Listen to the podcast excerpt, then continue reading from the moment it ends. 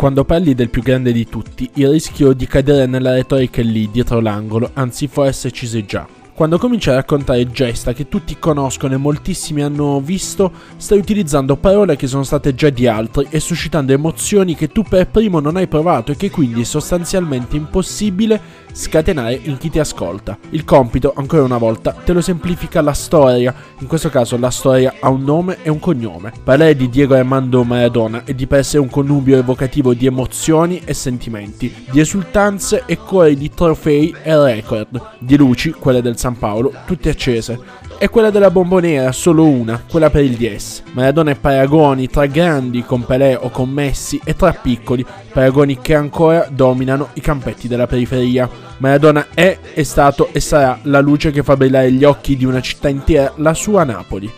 Pensa liberamente, questo podcast non è certo un prodotto sportivo, ma chi fa questo lavoro, quello del giornalista, un giorno sogna di trovarsi a commentare eventi di questa portata non la morte di una leggenda si intende, ma la glorificazione di una bandiera. E allora, benvenuti all'episodio 8 di Pensa Liberamente, con me, la mia collega Valentina Menassi e per la prima volta con noi Fabrizio Biasin, giornalista sportivo impegnato sulle colonne di Libero e grande esperto di calcio e quindi grande appassionato di Diego Armando Maradona.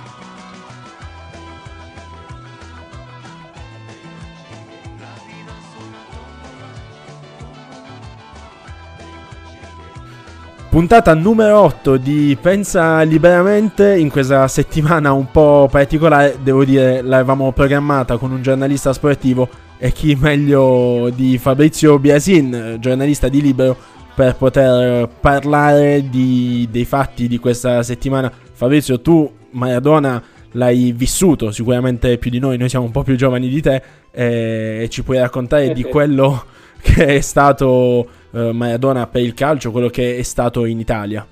Allora, eh, la premessa è che si rischia veramente di, di cadere nella retorica, no? quando parli di Maradona ti vengono in mente sempre quelle 10, 20, 100 cose che hai già sentito e, e quindi è, è, banalissimo, ma è anche normale e giusto raccontare la storia del più grande calciatore di tutti i tempi.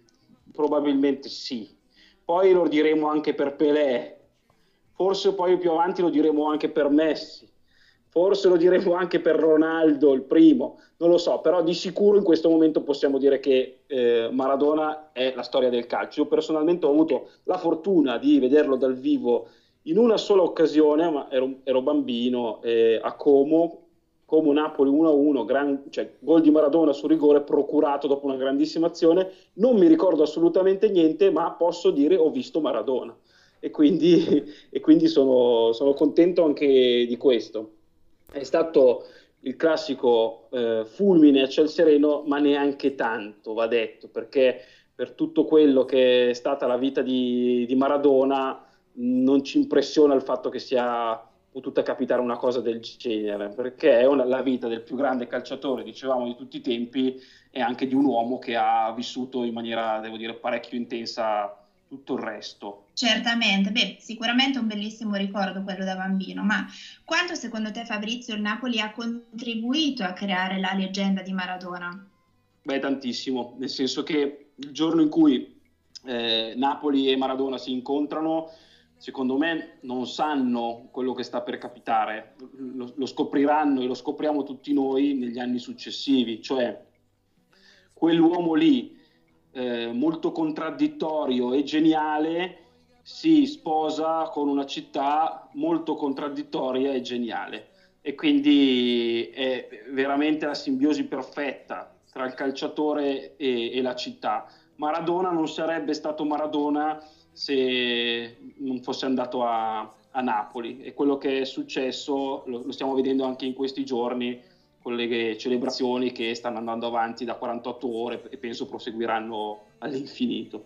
In Argentina addirittura tre giorni di, eh, di lutto nazionale, ma eh, diciamo, torniamo un po' a quello che era l'oggetto della nostra puntata quando ci eravamo sentiti la prima volta, torniamo un po' eh, alla stretta attualità tu sei uh, un giornalista sì. sportivo tu court, ma uh, segui quella che probabilmente è la squadra più importante della storia del calcio italiano. Ovviamente io sono interista, quindi parlo, uh, da,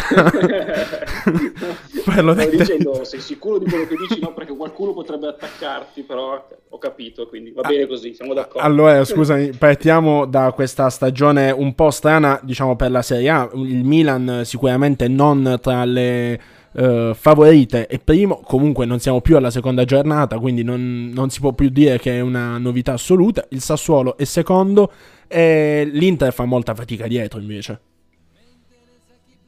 Fa molta fatica, fa molta più fatica rispetto a quella che si, si poteva prevedere perché io continuo a credere che questa sia una squadra dall'enorme potenziale, secondo me è la squadra eh, meglio costruita, ancora più della Juventus, che eh, probabilmente è più forte eh, in attacco e forse anche in difesa, ma non a centrocampo. Secondo me l'Inter ha un potenziale clamoroso e il fatto che non lo abbia ancora espresso eh, mi disturba parecchio. E fa molto arrabbiare che perda soprattutto sul centrocampo, se posso poi dire.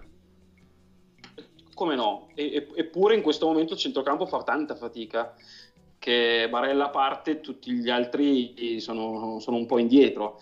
E questa cosa, ripeto, mi stupisce tanto. Però continuo a credere che questa sia una squadra che, che può e deve ancora esprimersi a un livello molto superiore. Purtroppo nel frattempo è successo quello che è successo e quindi diventa molto difficile ragionare su un ottavo di Champions che secondo me era molto alla portata. Certamente, certamente. Eh, ora passiamo a una domanda più economica, perché il calcio ovviamente c'entra anche con l'economia. Le due squadre milanesi più importanti sono sempre state di proprietà di famiglie milanesi. Attualmente però, eh, come ben sappiamo, sono passate a una proprietà prevalentemente cinese. I cinesi possiedono le maggiori quote di queste squadre. Questo secondo te Fabrizio rappresenta un fattore positivo per il mercato calcistico italiano oppure no?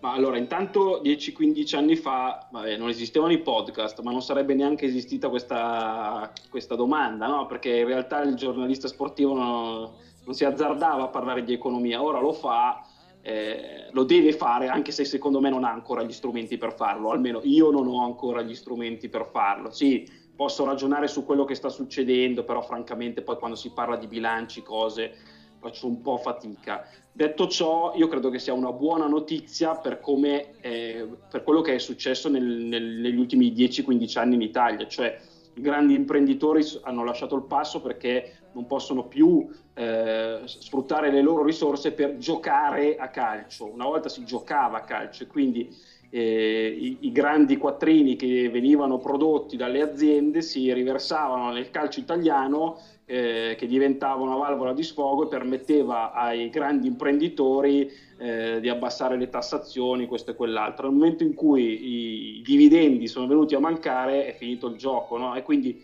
per forza di cose si è lasciato il passo agli imprenditori stranieri che non sono il male, anzi secondo me più ne arrivano e più vengono a investire meglio è. Il problema è che gli stessi investitori stranieri fanno fatica, o meglio, facevano fatica fino a qualche anno fa perché non, non capivano eh, come funziona in Italia un certo tipo di burocrazia e forse non lo hanno ancora capito. Devo dire che da quando eh, si è deciso di, di virare un po', la, la, situazione è cambiata, cioè per un imprenditore straniero è più facile venire in Italia per una questione di tassazioni, di investimenti, questo e quell'altro, e questa è una buona notizia. Io sono assolutamente pro più arrivano soldi dal, dall'estero, meglio è.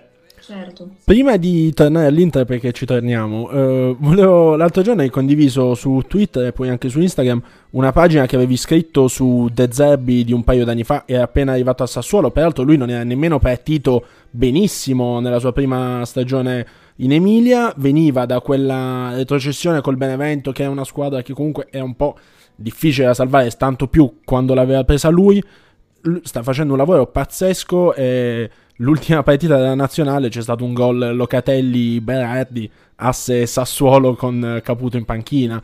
Insomma, è un lavoro pazzesco quello che si sta facendo lì. Sembra una piccola Atalanta. Sì, io sono un grande fan, la, la premessa è che questo giudizio sarà eh, molto poco oggettivo e molto soggettivo, perché io sono un fan della prima ora di De Zerbi Eh, pensa, la prima volta che ci siamo incontrati dal vivo, mh, mm, tante volte ci siamo visti in televisione, qua e là, a distanza, eccetera, eccetera, ma la prima volta che ci siamo visti dal vivo era un giorno di pioggia a Milano, sotto l'ombrello, quindi uh, ognuno per i fatti suoi, diluviava. Mi è piaciuto tantissimo poter parlare con, con una persona, tra virgolette, normale, no? perché lui, Gattuso, cioè tu, tutti questi soggetti che a differenza della gran parte dei soggetti del mondo del calcio non se la tirano e quindi questa cosa già mi ha impressionato in partenza. Dopodiché c'è anche il contenuto. Ho avuto la fortuna di vivere una giornata a, eh, di, di, definiamola Casa de Zerbi, cioè a Sassuolo, quindi eh, mi ha raccontato un sacco di cose e mi ha fatto vivere l'esperienza dell'allenamento dal punto di vista di, di Zerbi. Sono stato un'ora abbondante nel suo ufficio, che è una, una sorta di open space con, all'epoca erano sette, adesso sono diminuiti, diciamo, esperti, c'era un filosofo, un matematico, e sono entrato con l'idea di chiedergli raccontami chi è Marlon, raccontami cosa fa Berardi, raccontami chi è Locatelli e sono uscito con eh, l'idea che il nome del giocatore non contasse niente Ovviamente è tutta una questione di teoria, no? perché poi la, la, verità è che la, la, pratica la fanno i calciatori, se uno è forte è forte, se uno non è forte no. Però la, la, sua idea di calcio mi ha veramente molto affascinato. Lui è una sorta di allievo di Guardiola e, e Bielsa e quando sono uscito da lì mi sono, tra virgolette, innamorato sportivamente di, di questo tecnico che per me fallirà ancora, sbaglierà, non vincerà lo scudetto, non arriverà neanche nelle prime quattro quest'anno non è questo il presupposto. Il presupposto è però che ha un'idea di calcio molto chiara e ambiziosa, secondo me destinato a un carrierone.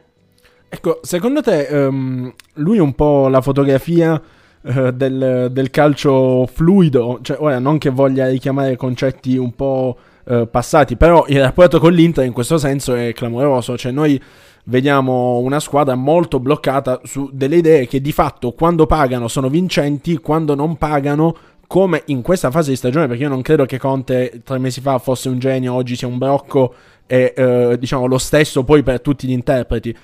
Però, diciamo, forse non è il momento in cui questa squadra va messa in campo in questo modo, sconta tantissimo. Sì, in, questo momento l'Inter non funziona. Eh, e quindi diciamo siamo i primi a criticare l'operato di Conte e ci sta. Eh, quando le cose non vanno, un tecnico bravo soprattutto molto pagato, un, col curriculum che ha Conte, legittimamente subisce delle critiche. Dopodiché non bisogna neanche esagerare, nel senso che eh, evidentemente Conte si è arrivato a essere uno degli allenatori più pagati al mondo perché se l'è meritato. Però proprio per questo motivo forse da lui si pretende maggiore elasticità, cioè quella che eh, un grande tecnico deve, deve dimostrare. Cioè un grande tecnico, secondo me, nel momento in cui le cose non funzionano, deve mettere in discussione il suo credo. E questa cosa per il momento non la sta facendo, ma io non escludo che lo faccia prossimamente perché, ripeto, è una persona intelligente e una persona intelligente per ottenere risultati è, è disposta, deve essere disposta anche a fare un passo indietro. L'Inter quest'anno non sta funzionando, non è escluso che poi inizi a funzionare, ma fino a quando non, non avrà i meccanismi indispensabili per rendere, e quindi dinamismo al 100%, eh, grande concentrazione, tutte le, le caratteristiche, le prerogative del calcio di Conte, secondo me è meglio se vira su un calcio più semplice o comunque diverso. Questi acquisti di questa sessione di mercato secondo te non hanno pagato o li stiamo giudicando troppo presto rispetto a una stagione senza preparazione, eh, vacanze molto brevi? Pause delle nazionali in mezzo. Ecco, diciamo, una delle domande che ti avremmo voluto fare era sull'opportunità di queste pause nazionali. Poi un po' la vicenda extracalcistica di Maradona ha offuscato quella che era la scaletta originaria, ma l'opportunità di queste, fo- di queste pause è, è, bellissima la foto che hai pubblicato, io invito tutti a vederla sul tuo profilo, di Mourinho eh, che guarda le nazionali. Sì, allora io sono assolutamente un nemico delle pause per le nazionali, diciamo a prescindere, nel senso che sempre, trovo sempre abbastanza sciocco voler eh, spezzare le, le stagioni. Eh, per me la nazionale è fondamentale, importante e proprio per questo motivo andrebbe concentrata magari a fine stagione o a metà e a fine stagione, in due sessioni questa cosa qui invece complica sia il lavoro delle nazionali che quello dei singoli campionati. In questa stagione in particolare si sta combinando un disastro, cioè l'ultima pausa ha consegnato agli allenatori giocatori stanchi, infortunati, ammalati e, e questa cosa secondo me è assolutamente inaccettabile. Eh, però capisco anche che poi ci sono delle esigenze legate come sempre ai quattrini e allora è anche facile fare un po' il teorico da fuori e probabilmente all'atto pratico bisogna badare anche a quello. Parliamo appunto di quattrini. Leggo qui sulla Gazzetta dello Sport. Juve i dirigenti donano le ferie per pagare i dipendenti dei negozi di Milano e Torino. Un tuo commento anche dal punto di vista sociale su questo fatto, Fabrizio? Ma allora, eh, il giorno che è successa questa cosa mi è arrivato un comunicato da parte della, dell'ufficio stampa del, della Juventus. Io inizialmente l'ho messo un po' da parte, dopo, dopo un po' l'ho, l'ho guardato, lo, me, lo, me, lo, sono letto e devo dire che ho, ho, visto una bella cosa. Tanti dicono eh, non si pubblicizzano queste cose, invece no, invece queste cose devono, funzionano come catalizzatori per tutti gli altri. È una bellissima iniziativa, è un segnale che si possono fare tante cose anche nel brutto, cattivo mondo del calcio. No? Quindi io spero che questa cosa sia un esempio, cioè i, eh, definiamoli, ricchi del, del calcio che provano a dare una mano ai tantissimi sempre con mille virgolette, poveri del calcio, ovvero tutti quelli che hanno uno stipendio normale e che rischiano di non averlo. Purtroppo al momento, a meno che non ci siano delle cose che non sappiamo, ma per quello che sappiamo, purtroppo quelli che invece in questo momento ancora non hanno rinunciato, se non, eh, se se non hanno diciamo, spalmato i loro stipendi, ma al di là di quello poi li riceveranno, gli unici che non hanno ancora diciamo, eh, fatto nulla per venire in monto, incontro al sistema sono i calciatori stessi, e stiamo parlando dei calciatori di Serie A, e questa cosa secondo me è un po' triste. Certamente. Fabrizio, prima di lasciarti abbiamo aperto questa puntata con un momento um, di uh, ricordo con quello che era stata diciamo, la tua esperienza uh, live di Maradona. Mi dai tre momenti di interismo assoluti? Cioè quando hai detto, beh, questa è proprio la mia squadra Ora, io da interista te ne potrei dire uh, eh, 100 e uh, penso solo a questa settimana, però dico, c'è quei tre momenti che dici ok, oggi sono veramente contento di aver lasciato per l'Inter. Allora, intanto eh, io ricordo perfettamente il giorno in cui ho scelto di diventare interista, che è una cosa rara perché genericamente uno non se lo ricorda secondo me, però io me lo ricordo perfettamente perché mio padre mi obbliga ad andare a vedere eh, Como Milan, scudetto di Sacchi eh, a Como. Eh, io non avevo tutta sta voglia quel giorno di andare allo stadio, cioè, c'era un casino devastante. Eh, mio padre prova a convincermi a diventare milanista. Io torno a casa arrabbiato e mia mamma, invece interista, mi dice perché tu sei interista. E da quel momento io ho scelto, diciamo, per, diciamo, per ripicca nei confronti di mio padre, sono diventato interista. Ero un, un giovane bambino cattivo e ho, ho, scelto di diventare interista. La seconda che mi ricordo e eh, mi ha, che, che, mi ha veramente preso tantissimo è il famoso 06. Ero in curva a nord, ve la ricordate tutti, partita drammatica, terribile. Eppure lì io mi sono sentito molto interista. La condizione di chi soffre ma resiste e comunque sa che c'è qualcosa oltre la disperazione. Quelle Quindi sono immagini che vissuto... o sei interista o non sei interista. Lo capisci quando eh, vedi que- quelle cose dici ok, oggi sono interista. Lì ero in curva nord, mi sono beccato tutti i gol perché tanti sono arrivati di, sotto la nord e, eppure eh, non ho mai messo in dubbio la, la, la, voglia e la forza di essere juventino. Quindi me lo ricordo e è, è stato ovviamente un bruttissimo ricordo ma mi, mi piace anche ricordarlo perché eh, secondo me è un po' la, la, nostra natura, quella di chi sa soffrire ma poi sa anche gioire. E arrivo al terzo momento, cioè il giorno del triplete. Io purtroppo non ho vissuto da Madrid, ma ho vissuto dalla redazione, ero più o meno un, un giovane giornalista e in quanto giovane giornalista quelli bravi, esperti e fortunati sono andati a Madrid e io invece in redazione a fare le pagelle, quindi ho visto la, la partita con un po' di confusione perché eh, scrivi, guardi, non capisci cosa sta succedendo, e, però alla fine gioisci tantissimo e quindi sei preso dal lavoro perché devi fare, ma nel momento in cui ho chiuso il pezzo sono andato a festeggiare ed è stato meraviglioso. Completo anche la, la semifinale con la, col Barcellona, sofferenza totale, è stato un, un bellissimo capitolo, devo dire. Io live from San Siro quella sera bellissimo, be- devo eh. dire uno dei momenti migliori che si ricordi. Grazie mille a Fabrizio Biasin, no, giornalista no, sportivo parlando... di Libero. Scusami. Scusami. Tu, ti devo interrompere, tu stai parlando della partita d'andata. Sì. Io invece sto parlando del Camp No. Ah, la, Tiago Motta fuori al ventesimo e Bojan esatto, al 90. Esatto. Sì. E chi se lo dimentica? Allora, di nuovo ringrazio Fabrizio Biasin, giornalista sportivo di Libero. Abbiamo un po' ripercorso quelle che sono state le tappe di una settimana sicuramente storica per il mondo del calcio. Un po' di attualità è sempre necessaria e fa sempre piacere ripercorrerla. Grazie veramente Fabrizio. Grazie a voi ragazzi, è stato veramente un piacere.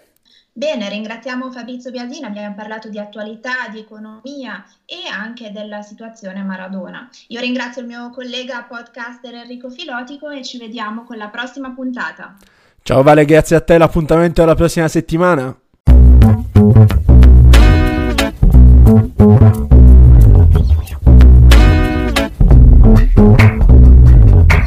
Trovate le puntate del nostro podcast Pensa liberamente su iTunes e Spotify. La politica del popolo è uno spazio di dialogo aperto a tutti. Potete lasciarci i vostri commenti sulle nostre pagine social, Instagram e Facebook. Per noi la vostra opinione conta. Vi aspettiamo!